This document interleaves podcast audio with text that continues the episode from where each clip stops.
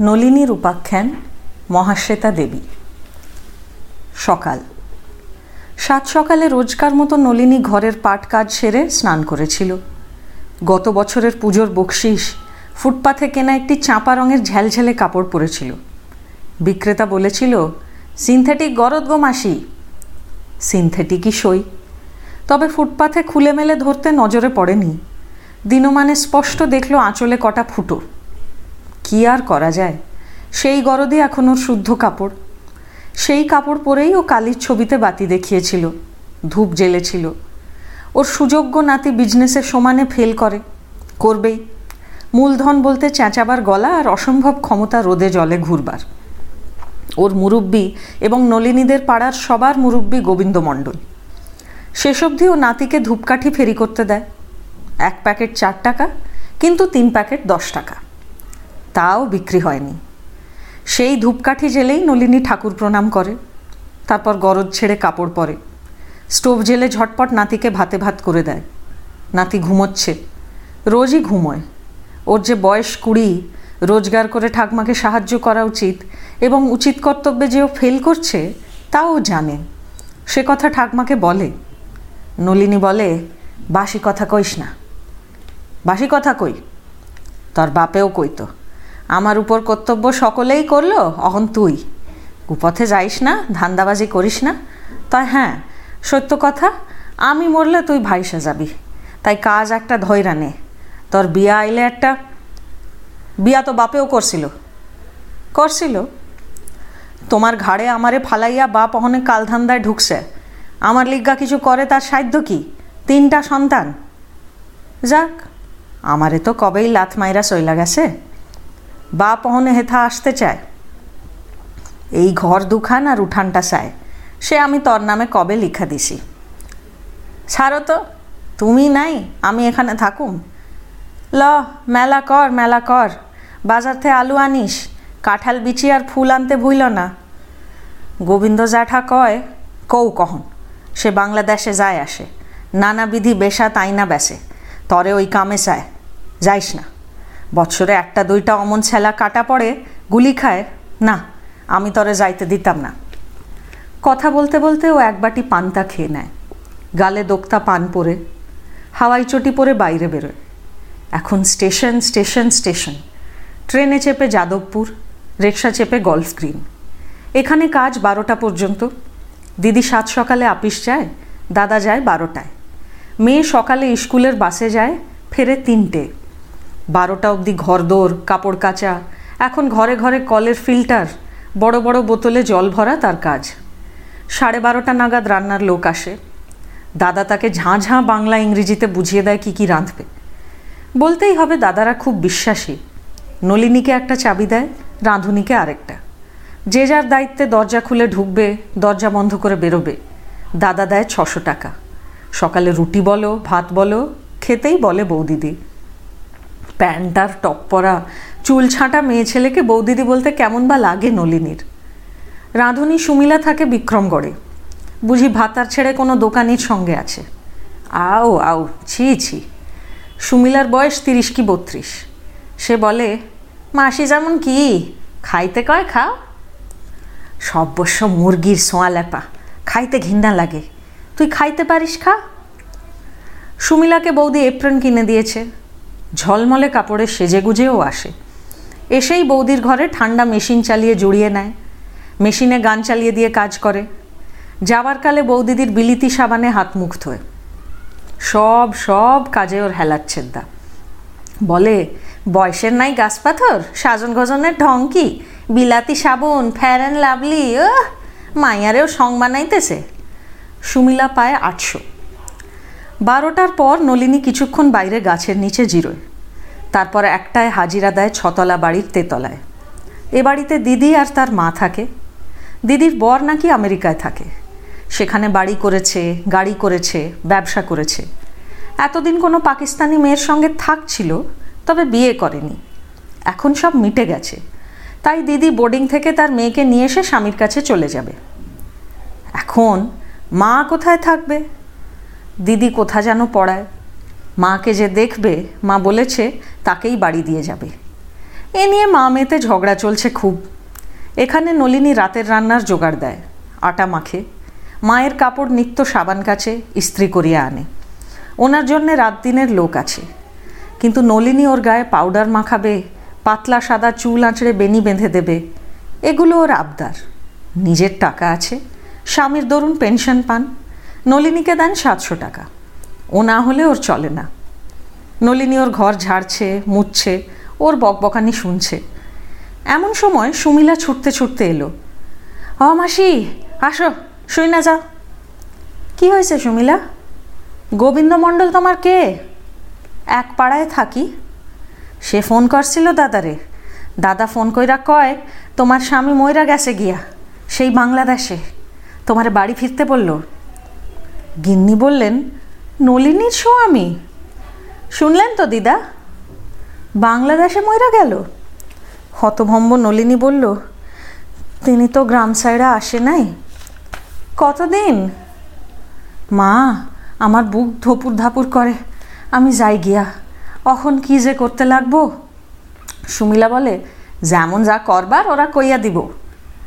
আমার লগে টিউশনে যাবি, সুমিলা? রিক্সায় লইয়া যাইতাম? চলো চলো, আমার এখনও দুইটা তরকারি বাকি। বাপরে এরা খাইতেও পারে। এখন গরমকাল দেখো ফুলকপি আর মটরশুঁটি রানতে হইব। গরমে খায় শীতের তরকারি, শীতে খায় পটল ঝিঙা। কোনো গৃহস্থ ভাব নাই। গিন্নির এসব কথা খুবই ভালো লাগছিল, কিন্তু নলিনীর মাথা যেন টলমল করে।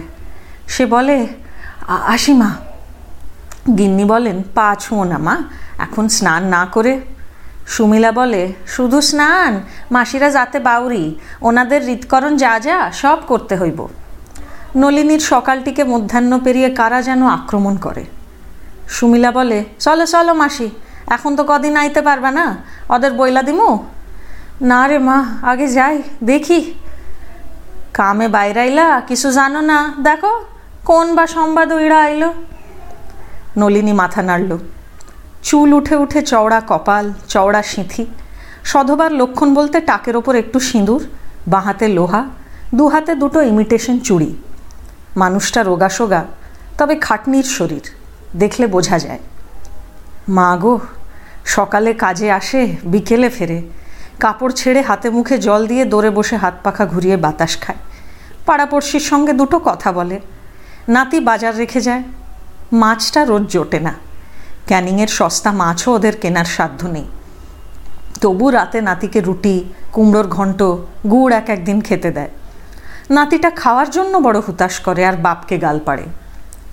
নিজেরা মাছ ক্যাঁকড়া কিনে খায় নে, আমরা যে কি খাই? কীরকম মানুষ বলো তো? গোবিন্দ বলছে, আটা ভাঙা কলে চাকরি কইরা দিব। একটা বান্দা কামে ডোকো না নিশ্চিন্দি কত? দেবে? নিশ্চয় দিব। ওর কারবারে আমি দুইবারে শতখানেক টাকা দিছিলাম না। দেখো, এমনি করেই যায় দিনের পর দিন। বারো বছরে সেভেনে ফেল করল, আর পড়া হলো না। সেই থেকেই কখনো বাজারে শাকটা, মূলোটা বেচে গোবিন্দর জিনিস বিক্রি করে। এক টাকার বিক্রি হলে চার আনা কমিশন শীতকালে জয় বাংলার সোয়েটার, টুপি, প্যান্ট, ফ্রক, গেঞ্জি এসব বিক্রি হয়। নলিনীর খালি মনে হয় সাহস করে পুজোয় দুশো টাকা দাদার কাছে ধার নেবে। নাতিকে প্যান্ট গেঞ্জি কিনে দেবে। এক খবরে নলিনীর মধ্যাহ্ন অপরাহ্নে প্রবেশের আগেই অন্ধকারে ঢেকে গেল। বিকেল থেকে সায়ান্ন। ঘরে ঢোকার পথেই দেখে তার বউকে। পঁয়ত্রিশেই থলথলে দেহ। পাঁচজনকে নিয়ে কলকলিয়ে কথা বলছে। নলিনীকে দেখে সবার কথা থেমে যায়। গোবিন্দ, অগোবিন্দ, মাসি আইয়া পড়ছে? গোবিন্দ এগিয়ে আসে। খবর দিছিল দাদা? দিছিল। চলো, ঘরে চলো, তোমার পোলা খবরও পাইছে, আইয়াও পড়ছে। হ, একটু জল খাই, দুদণ্ড বসি। তরাতরি করো, তিনি মরছে, আজ তেইশ দিন আগে। ঘরেই মরছে? না গো, হাসপাতালে পইড়া পইড়া কষ্ট পাইয়া মরছে। আমি আইছিলাম চৌষট্টিতে, না পঁয়ষট্টিতে? সে তো কোনো না চল্লিশ বছর হইল। পঁচিশ বছর বয়স কোলে ওই সাত বছরের পোলা? এত বছরের মধ্যে সে কোনো দিন একটা খবর লয় নাই। বউ তো আসিলাম, পোলাও হয়েছিল আসার কালে সে আইল না, এতগুলি বৎসর। আজকালের বাস কথা সাইডা দাও। অহন, যারা বলে সে মরছে আজ তেইশ দিন, তা তেইশ দিন তুমি বিধবা। পঁয়ষট্টি সালে আইলাম, তোর বোনের সাথেই আইলাম। আর কেম্পে গভর্নমেন্ট যা দিছিল, তুই আয়না তুললি এখানে। ওই সব কথা কইয়া লাভ কি? তোমার সমাজে বিধবা হইলে কি করতে হয়? সব যাই না আইসি। সুরজ সমাজে পুরুতের কাম করে ও বইলা দিছে। অহন মাসি, সে কয়, স্নান কইরা থান পরো সেইটা প্রথম কথা। পিছন থেকে মুকুন্দর মা চেঁচিয়ে বলে, থান? আমাগো সমাজে বেদবা হইলে থান পড়ল কেডা? গোবিন্দ দেখি বামুন কায়েতের হৃৎকরণ ধরছে। এ কথায় প্রচুর হই হই ওঠে। গোবিন্দ বলে, নয়, কালাপাড় ধুতি কিনি? আর কি? কি কি ঠাউর করছিস? তরুণ প্রজন্ম এখন খুবই মুখ ফটকা। তাদের মধ্যে একটি মেয়ে বলল, ওহ, থান পড়বে কেন পড়বে এত বছরে দেখা নেই, এখন থান পড়াচ্ছে এ কথায় শোরগোল বেড়ে যায়। গোবিন্দ বলে, মাসির ছেলে আইয়া পড়ছে, তার লগে পরামর্শ কইরা পোলায় বলুক। নলিনী বলে, কোথায় সে? তারেও তো কোনো দিন দেখি না। ছেলে বিয়াইয়া বউ মরল, পোলা আমার কাছে থুইয়া সে গিয়া বিয়া করল। অহন তরি মা। বইলা একটা টাকাও? গোবিন্দ বলে, কিন্তু মাসি, অর লগে কইয়া বইলাই তো সব। কি সব করছ গোবিন্দ? হ, এই না কথা। চলো, স্নান করো, লোহা সিন্দুর ফেলো, তা বাদে হাঁড়ি বাসন মাইজা। ক্ষণক্ষণিয়ে গোবিন্দর ওপর সদা ক্রুদ্ধ তার ভাড়াটের মা বলে, হাঁড়ি বাসন মাজছে নাতি, ঘর শুদ্ধ করছে। আর কি, ঘাট পুরুত দিয়া তিল তুলসী নিবেদন করাইয়া দাও। একে গরিব, তাই গলায় নাতি ঝুলতেছে। এই চৌষট্টি বছর বয়সে কি দানসাগর করব? কি এর অত কথা? নলিনীর সুযোগ্য ছেলে ব্যাঘ্র ঝম্প দিয়ে আসরে অবতীর্ণ হয়। বিধান আমি আর গোবিন্দ দাদা লইছি। কাছে থাকুক, দূরে থাকুক, সে মরছে যখন, তখন পরাশ্চিত্ত পূজা করতে লাগবো ছড়াদের পর। আর জ্ঞাত গোষ্ঠীরে ভাত না পারুক, দই শিরা খাওয়াইতে হইব। ভাড়াটের মা বলে যোগ্য পুত্রের কথা বটে। টাকা কতটি লাগবে তা জানোস? তুই দিবি টাকা? গোবিন্দ দাদাই দিব। বুঝছি। তোর মায়ের চালাখান গোবিন্দ খাইব, তরেও নিজের ব্যবসায় টানবো। না করলে মা মহাপাতকী হয়। ও কি আমার সুযোগ্য পোলারে আমার পাপ হয়, আমার ছেলে মেয়ের বিয়া হইবে না, মহাপাতক হইব। খরচ করতো গোবিন্দ দাদা তা মায়ে দেখি কথাও কয় না, পরে তুমি শোধ করতা। এইসব ক্যাচা বেচার মধ্যে নলিনী বলে, বুবি কোথায়? বুবি?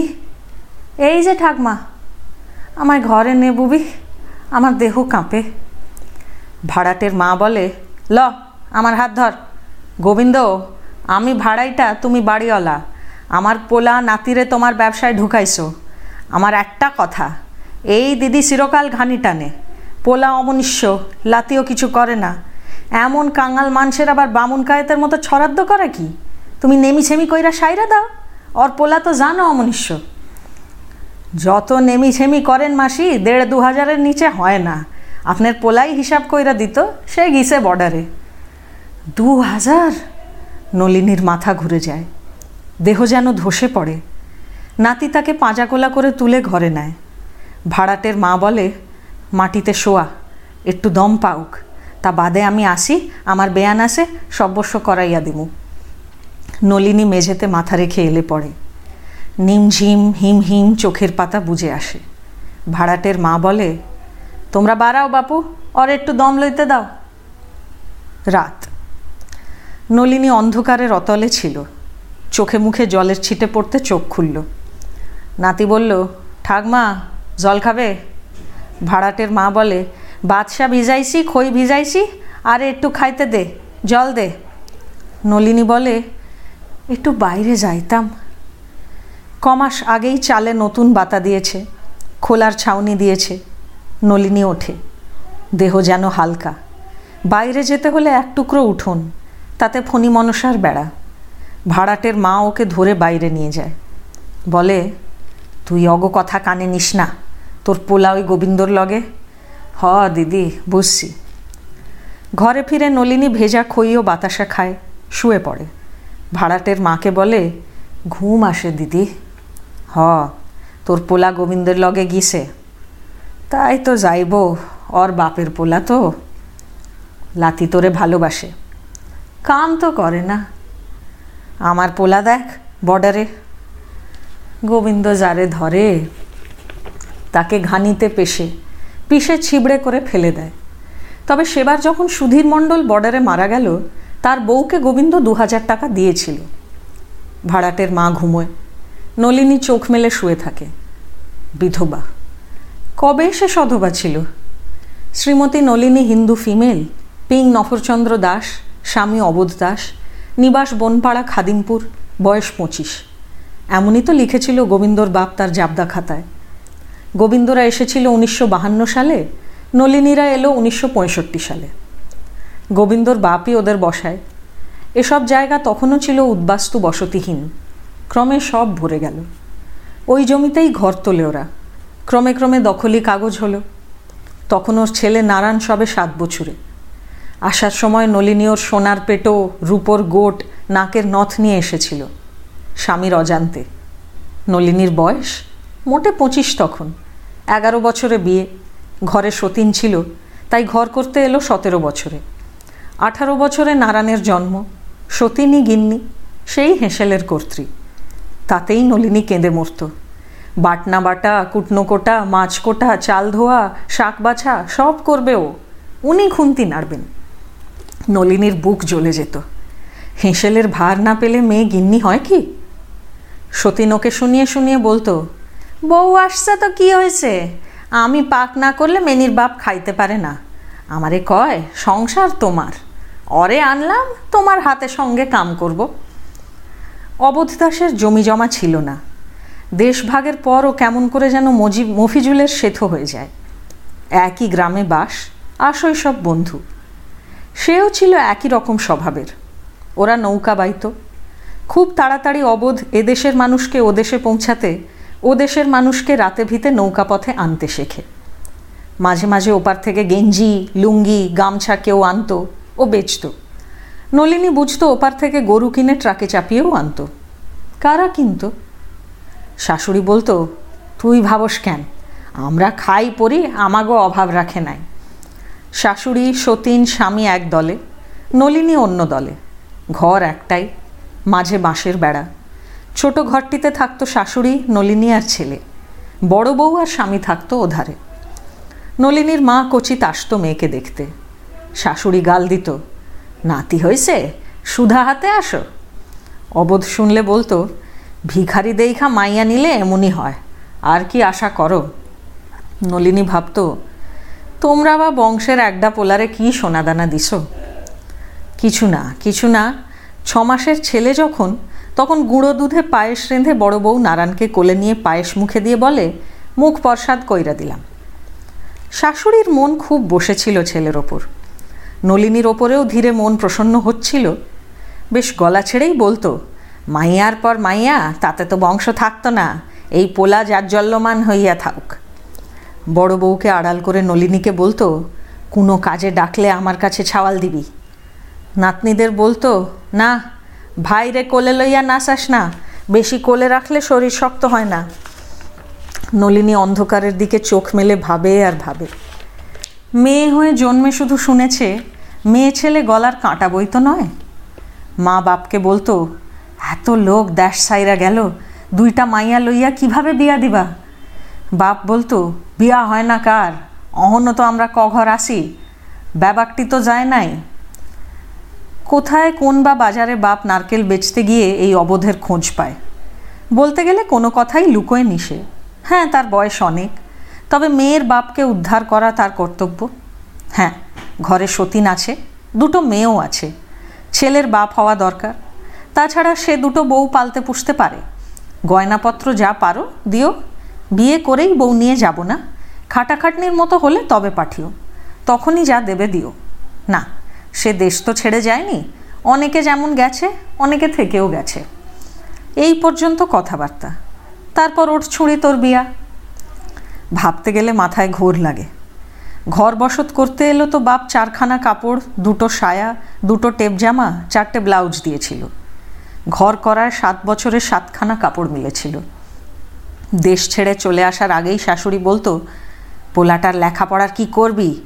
তখন যাইতে পারতিস বনগা, গেলি না, আমাদেরও ছাড়লি না, অহন? অবোধ শুনে যেত আর মাঝে মাঝে ক্রুদ্ধ চোখ তুলে চাইতো। উনিশশো পঁয়ষট্টিতে কেন যে দেশ ছাড়ার হিড়িক আসে, তখন নলিনী বোঝেনি। মশারি, কাঁথা, চাদর, এক গাদা খার কেচে উঠোনে মেলে ও রান্নার কাঠ মাচা থেকে নামাতে ব্যস্ত ছিল। এমন সময় শাশুড়ি চিল চিৎকার দিয়ে এসে পড়ে। অবোধ, কি এর ফুসুর ফুসুর করিস বড় বউয়ের লগে? সবাই পলাতেছে, তুই কি আমাগো ফালাইয়া পলাবি? সেই ফন্দি করিস? পোলাটা বাসান দরকার। তর মিয়ারা, ওরা টাইনা নিয়ে যাক। অবোধ হঠাৎ জন্তু হয়ে গিয়েছিল। বলেছিল দরকারে ও মা, বউ, সন্তান গলায় পা দিয়ে মেরে ফেলবে। তারপরই শাশুড়ি নলিনীকে আড়ালে বলেছিল, তুই পোলা লইয়া পলাবি, নিজের যা আসে প্যাট কাপড়ে বাঁধা নিবি। অবোধের গতিক আমি ভালো বুঝি না, এখানে থাকলে তুই বাঁচবি না। নলিনী অন্ধকারের দিকে চেয়ে থাকে। সে সময় তো দেশভাগের সময় নয়, কিন্তু এদেশে ওর এসে ওরা দেখল তাদের মতো কতজন না এসেছে? দেশ থেকে কারা আসবে, কোথায় আসবে, এসব ব্যবস্থার অন্যতম পাণ্ডা তারই স্বামী। নইলে কেমন করে তারা ক্রমে এসে পৌঁছলো হাবড়া অশোকনগর? সাত বছরের ছেলেকে কোলে টানা যায় না, টেনে হেঁচড়ে হাঁটাতে হয়। তারপর কতদিন কতদিন? গোবিন্দ মণ্ডলের বাপ এসে ওদের নিয়ে এলো। অবোধ নাকি দেশেই থাকল। কে কোথায় গেল না থাকল, নলিনী কি জানে? সেদিন বয়স পঁচিশ, আজ তেষট্টি। আটত্রিশ বছর বাদে আজও নলিনী দাঁড়িয়ে আছে। ওই ভাড়াটের মা না থাকলে নলিনী কি করত? মাসি মাসি, তোমার কেন নিজের ঘর নাই? তখন গোবিন্দর বাপ, পরে গোবিন্দরে বিশ্বাস কইরা মা, ওরই কারবারে আমার পোলারা ধরা পড়ে, মার খায়, ওই ছাড়ায়। ওরাদের বিশ্বাস করলাম, আমার কখনো ভালো হয়। আমি তো নিঃসম্বল আসি নাই বেবাকটিও লইছে। এসব ভাবতে ভাবতে ভাবতে ভাবতে রাত ফুরায়। সকাল। দুগ্গা দুগ্গা বলে ভাড়াটের মা উঠে পড়ে। নলিনীর নাতির হাতে টাকা দিয়ে বলে চা কি নেন, তোর মারে ডাক, ঘরদোর মুক্ত করুক, পাঁচজনে আইব, কথা কইতে লাগবো, আমি সান কইরা ঠাকুরে ফুল দিয়ে আসতেছি। নলিনী হতাশ চোখে চায়। ভাবিস না, তরে আমি দেখুম। বউ বিরস বদনে বলে উনি চা খাইব? কেন খাইব না? অভ্যাস একটা। আর আটত্রিশ বছর দেখা নাই, পোলার খবরও লয় নাই, তারই বা বয়স সত্তর, বাহাত্তর হয় নাই? জানি না, বিধবা হইলে। ল, নলিনী, বউ এমন করতাছে যেন মদন গোসাউর বউ বিধবা হয়েছে। দেখ বউ, তোর সতীন পুতরে এই নলিনী পালছে। তোরা কোনো দিন চাইয়া দেখিস না। অহন সব আইয়া পড়ছো, বুড়িরে দিয়া ভিটা খান গোবিন্দরে বেসাইবা টাকা লইবা। না অত সিধা হইব না। ওর পাশে আমরা আসি তা ছেলে, উনি, নাতি, মালসা করবে তো? মালসা? ঝি খাইটা চাল কিনে সে করব মালসা। ল, নলিনী সান কইরা ল, তোর লগে আমি যাইমু। থাক চা টুক খাইয়া যাই। বউ আর মুখ খোলে না। নলিনী চা খায়। ভাড়াটের মা নিজের ঘরে যায়। নাতি বলে, ঘুমাইছিলা ঠাকমা? ওই, একটু। দেখ, সকাল হয়। বুবি, টাকা দিতেছি। দাদারে ওরে, দিদারে ফোন কইরা দে, আমি অহন যাইতে পারতেছি না। পারলেই যামু। কামও করুম। তারা যেমন চিন্তা না করে। তারপর ঘরে আইসা আমারে তোর ধুতিটা দে। কোনো দিন পরিস নাই, উয়াতেই হইব। আর কাস জামা খান দিস। ভাড়াটের মা এসে পড়ে। বলে, গোবিন্দ জবর মতলব লইছে রে। চৌষট্টি পদে ব্যবস্থা করব, সকলটি খরচ সে দিবে। আর তুমি তোমার ঘর তারে বেইসা, তারে টাকা দিবে। তার কে মরছে যে সে এত ব্যবস্থা করতে আসে লো চলো ঘাটে যাই। নলিনী ছেলে বউকে মোটে আমল না দেবার ফলে ছেলে ও বউ দ্রুত একদলে চলে আসে। কে বলবে গতকালও স্বামী চেঁচাচ্ছিল, তরে কাইটা আমি জেল যামু। বউ বলছিল, থানায় সেদিনে লেখা দিছি সব। আমার গায়ে হাত তুলবা কি জেলে ঢুকবা? এখন এ ওর দিকে চায় ও এর দিকে। নাতি ও ঘরে ঢুকে বাক্স খোলে। নলিনীর ছেলে বলে, এই, নূতন থালা দে ঠাকমারে। ছেলে কথাটি না বলে ওর ধুতি ও ঠাকমার জামা, সায়া নিয়ে বেরিয়ে যায়। বউ বলে, বাপের কথা শুনে না? বেইমানের বাচ্চা যারে কয়? নিজেরা বেইমান কইলা? ধুরো মাগি, কথা কইস না। নিয়মে সরাদ না করলে আমার মাইয়াগো বিয়া শাদি হয়? দেখো তুমি দেখো, চক্ষুতে এতটুকু জল নাই, স্বামী তো বটে। তাই জুটছে ওই শুগনি বুড়ি। নলিনী কচুরিপানা সরিয়ে ডুব দেয়, আঙুল দিয়ে সিঁথি ঘষে। আটত্রিশ বছরও কার জন্যে সিঁদুর ঠেকাতো কপালে? শাঁখা, লোহা, রিমিটেশন চুড়ি খুলে জলে ফেলে। পুকুরটা নস্করদের ছিল, বর্তমানে গোবিন্দের। ওপাশে, এপাশে যত জমি সব গোবিন্দের। নলিনী বলে সকলেই নিতেছে। আমার ঘরখানা চাইতেই পারে। ভাড়াটের মা বলে, তুই যেন ওর কথা হ্যাঁ বাবা কইস না। মাসি, স্বামী এমন মরণ মরলে ছাদ্য করার এত নিয়ম? কিসের নিয়ম? কোনো রাজা প্রজা মরছে যে বড় সড়ো শ্রাদ্ধ হইব? আমরা দেখ অনেক দিন আসছি, কালীঘাটে যাই তো দরাদরি কইরা ছাদ্যর নিয়মভঙ্গ সব কইরা দিতে পারি। টাকা? এ যেমন পারে, দেয়। ল মাথা মুইসা ল গোবিন্দ আইব, ঝগড়াও বাঁধব, তুই শক্ত থাকিস। হ। ঘরটুকু না থাকলে ঘরে ফিরে তারা দেখে নাতি মেঝেতে মাদুর বিছিয়েছে। ছেলে হেঁকে নাতিকে বলে, ঠাকমার থনে পয়সা নে, তাদের চা দিতে লাগবে। ভাড়াটের মা বলে, তুই আন চা, ভারী পয়সা দেখছে মায়ের। সেই যে মায়ের টাকা চুরি কইরা পালালি, সাত বছরে তো মুখও দেখি নাই। অহন মা চিনছে তোর পোলার অসুখে আমরা পাঁচজন তারে হাসপাতালে লইছি। বউ বলে, পরের লাথ কত খাইবা? এরা যা পারে করুক গিয়া। নারায়ণ ক্রুদ্ধ, জটিল চোখে বউকে বলে, আর কথা নয়, মুখ খুলছ কি গলায় পা দিমু? এতক্ষণে নলিনী বলে, তোর বাপেও একই কথা কইত। যাক, বাপের ছড়ার তরই করণের কথা, মায়ের ঘরখানের তরে। এ কথা আর শেষ হতে পায় না। গোবিন্দ ঢোকে। বলে, সুরজরে লইয়া আইসি। ও আপনাদের কামকার্য করে। ওর মুখেই শোনেন। নারায়ণ, এখানে আইয়া বসো। সব বর্ষ কথা তোরে কইয়া দিছি। বলো হে সুরজ, মরণকালে মাসি আমারে সন্দেহ করে। তা তুমিই ক সুরজ বলে, মরছে তা বিশ বাইশ দিন আগে? গোবিন্দ বলে, তেইশ দিন। আজকার দিন ধরলে চব্বিশ দিন হয়। তা মাছ তো খাইছেন? ভাড়াটের মা বলে, হ। নিত্য সপ্ত বেন্নুন মাছ খায়। কোনো দিন চুনাচাপটা খাইলে খাইছে? তার তো পরাশ্চিত আছে। ভাড়াটের মা বলে, কি এর পরাশ্চিত? অজ্ঞানে খাইছে, তাতে দোষ হয়? দেখেন পিসি, আপনি এমন করলে নলিনী স্বভাবসিদ্ধ নরম গলায় স্পষ্ট উচ্চারণে বলে, মাসি, আমি কই? তা সুরজ, নেমকর্ম তুমিই করাও, তা হিসাবে কি ধরছ? পরাশ্চিত আসে তা বাদে সরাদ। তাও ধরেন কম কইরাও আর কি আর কি? সরাতে ধরেন সাত আট শত লাগবে। আর পাঁচজনরে ভাত না হোক, ফল, দই, চিড়া, সন্দেশ তো খাই, খাওয়াইবেন? ও, তা গোবিন্দ, কত ধরছ? আপনার থান বস্ত্র থেকে তেরো দিনের ভবিষ্য আপনারা একজনের ধরছ কত? ধরেন চার হইতে পাঁচ হাজার। নলিনী হঠাৎ মৃদু হাসে। বলে, আমি শোধ করতাম কেমনে? দেখেন, আমি আপনার আপনজন। নারায়ণ বলছে, বাড়িটুকু বাঁধা দিয়া, সে তার বাড়ি বাঁধা দিয়া বাপের সরাত করুক। নারায়ণ এ বাড়ির কে? লিখা রাখছি, যেখানে কাম করি সেই দাদার কাছে কাগজ আছে। আমার এ ঘর দুইখান, আমার পরে আমার নাতি পাইব। নারায়ণ গর্জে বলে সরাদের কি হবে? নলিনী বলে, তিল তুলসী দিয়া ঘাটে সরাদ করুন নয় কালীঘাটে যামু। আমি কি পাতো কি হব? আমার কথা শুনিস, তিন দিন এখানে হবিষ্য কর কালীঘাটে যেয়ে সরাদ কর তাতে মন না মানে তয় দানসাগর কর গা তোর বাড়ি গিয়া। আর তুমি? আমার যেমন সাধ্য তেমন করুন। সবাই থ হয়ে থাকে। গোবিন্দ বলে, এ হে হে হে, আমি নতুন কালা পেড়ে ধুতি, হবিষ্যির চাল, কাঁচকলা, সব বর্ষ আয়না। কামটা ভালো করলা না মাসি? তয় খারাপ করলাম। স্বামী খবর নেয় নাই, পেটের পোলা দেখাও দেখে নাই। ইহলোকেই খাইটা মরি, আমার আবার পরলোক। নারায়ণ, টাকা দিতেছি, চাল কাঁচকলা লইয়া আয়। বউরে কহ বিশ্বসরা, তোমরা ঘরে যাও গোবিন্দ। আমি চিরকাল একলা একলা যা পারুম করুম। দোষ লাগবো? লাগুক। ওরা উঠে পড়ে। কথাবার্তা চেঁচামেচি। নলিনী বলে, মাসি, কালই মনিব বাড়ি যামু।